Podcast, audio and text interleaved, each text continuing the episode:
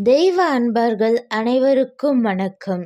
இன்று வந்து பெருமாளின் ஒரு அற்புதமான கதையை தான் காண இருக்கின்றோம் இந்த கதை எங்கேருந்து ஆரம்பிக்கின்றது என்று கேட்டால் ஒரு வாட்டி பொய்கை ஆழ்வார் வந்து திருக்கோவிலூரில் இருக்கின்ற பெருமானை வழிபடணும் என்று எண்ணினார். எண்ணின அவரும் கிளம்பி வந்து திருப்பணிகள் எல்லாம் செய்தார். திருக்கோவிலூரில் இருக்கின்ற பெருமாளுக்கு. பெருமாளுக்கு திருப்பணிகள் எல்லாம் செய்து முடித்து வீட்டுக்கு கிளம்பலாம் என்று நினைத்தார். ஆனால் அவர் கிளம்பலாம் என்று நினைத்த பொழுது மேக மூட்டங்கள் எல்லாம் திறந்து வந்தது. ரொம்ப இருட்டிய நிலையில் காணப்பட்டது. சரி மழை பெய்கிற போல் மழை பெய்கிற போல இருக்கின்றது. நம்ம வந்து நாளைக்கு கிளம்பி கிளம்பிக்கலாம் அப்படின்னு சொல்லிட்டு அங்கே ஒரு சின்ன இடத்துல தங்கியிருந்தார். அது ரொம்ப சின்ன இடம். அங்கே வந்து ஒருத்தர் மட்டும்தான் படுக்க முடியும்.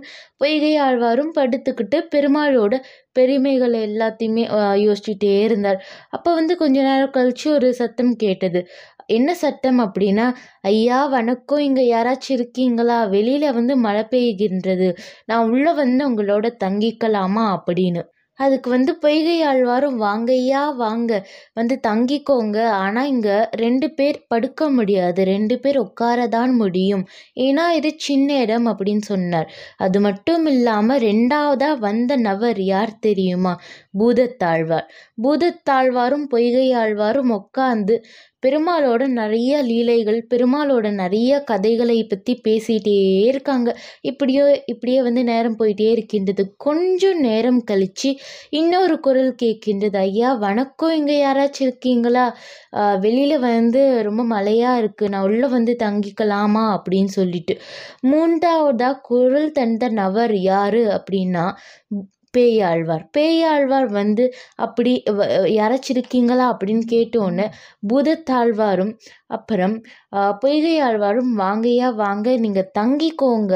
ஆனால் இங்கே ரெண்டு பேர் தான் உட்கார முடியும். மூணு பேர் உட்கார முடியாது. நம்ம மூணு பேரும் நின்றுக்கலாம் அப்படின்னு சொல்லிட்டு நின்றுட்டு பேசுகிறாங்க அதாச்சு ஒருத்தர் உட்காரலாம் ரெண்டு பேர் படுத்துக்கலாம் மூன்று பேர் நின்றுக்கலாம் இந்த மாதிரி ஒரு கணக்கில் தான் அந்த இடமே இருந்தது. ரொம்ப சின்ன இடம். அந்த காரணத்தினால் மூணு பேருமே நின்றுட்டு பெருமாளோட பெருமைகளை அப்போதும் பேசிகிட்டே இருக்கிறாங்க. அப்போ வந்து நாலாவதோ ஒரு நபர் அவர் வரட்டுமானும் கேட்கல இடம் இருக்கானும் கேட்கல அவர் வாட்டிக்கு வந்தார் வந்து நின்னார்.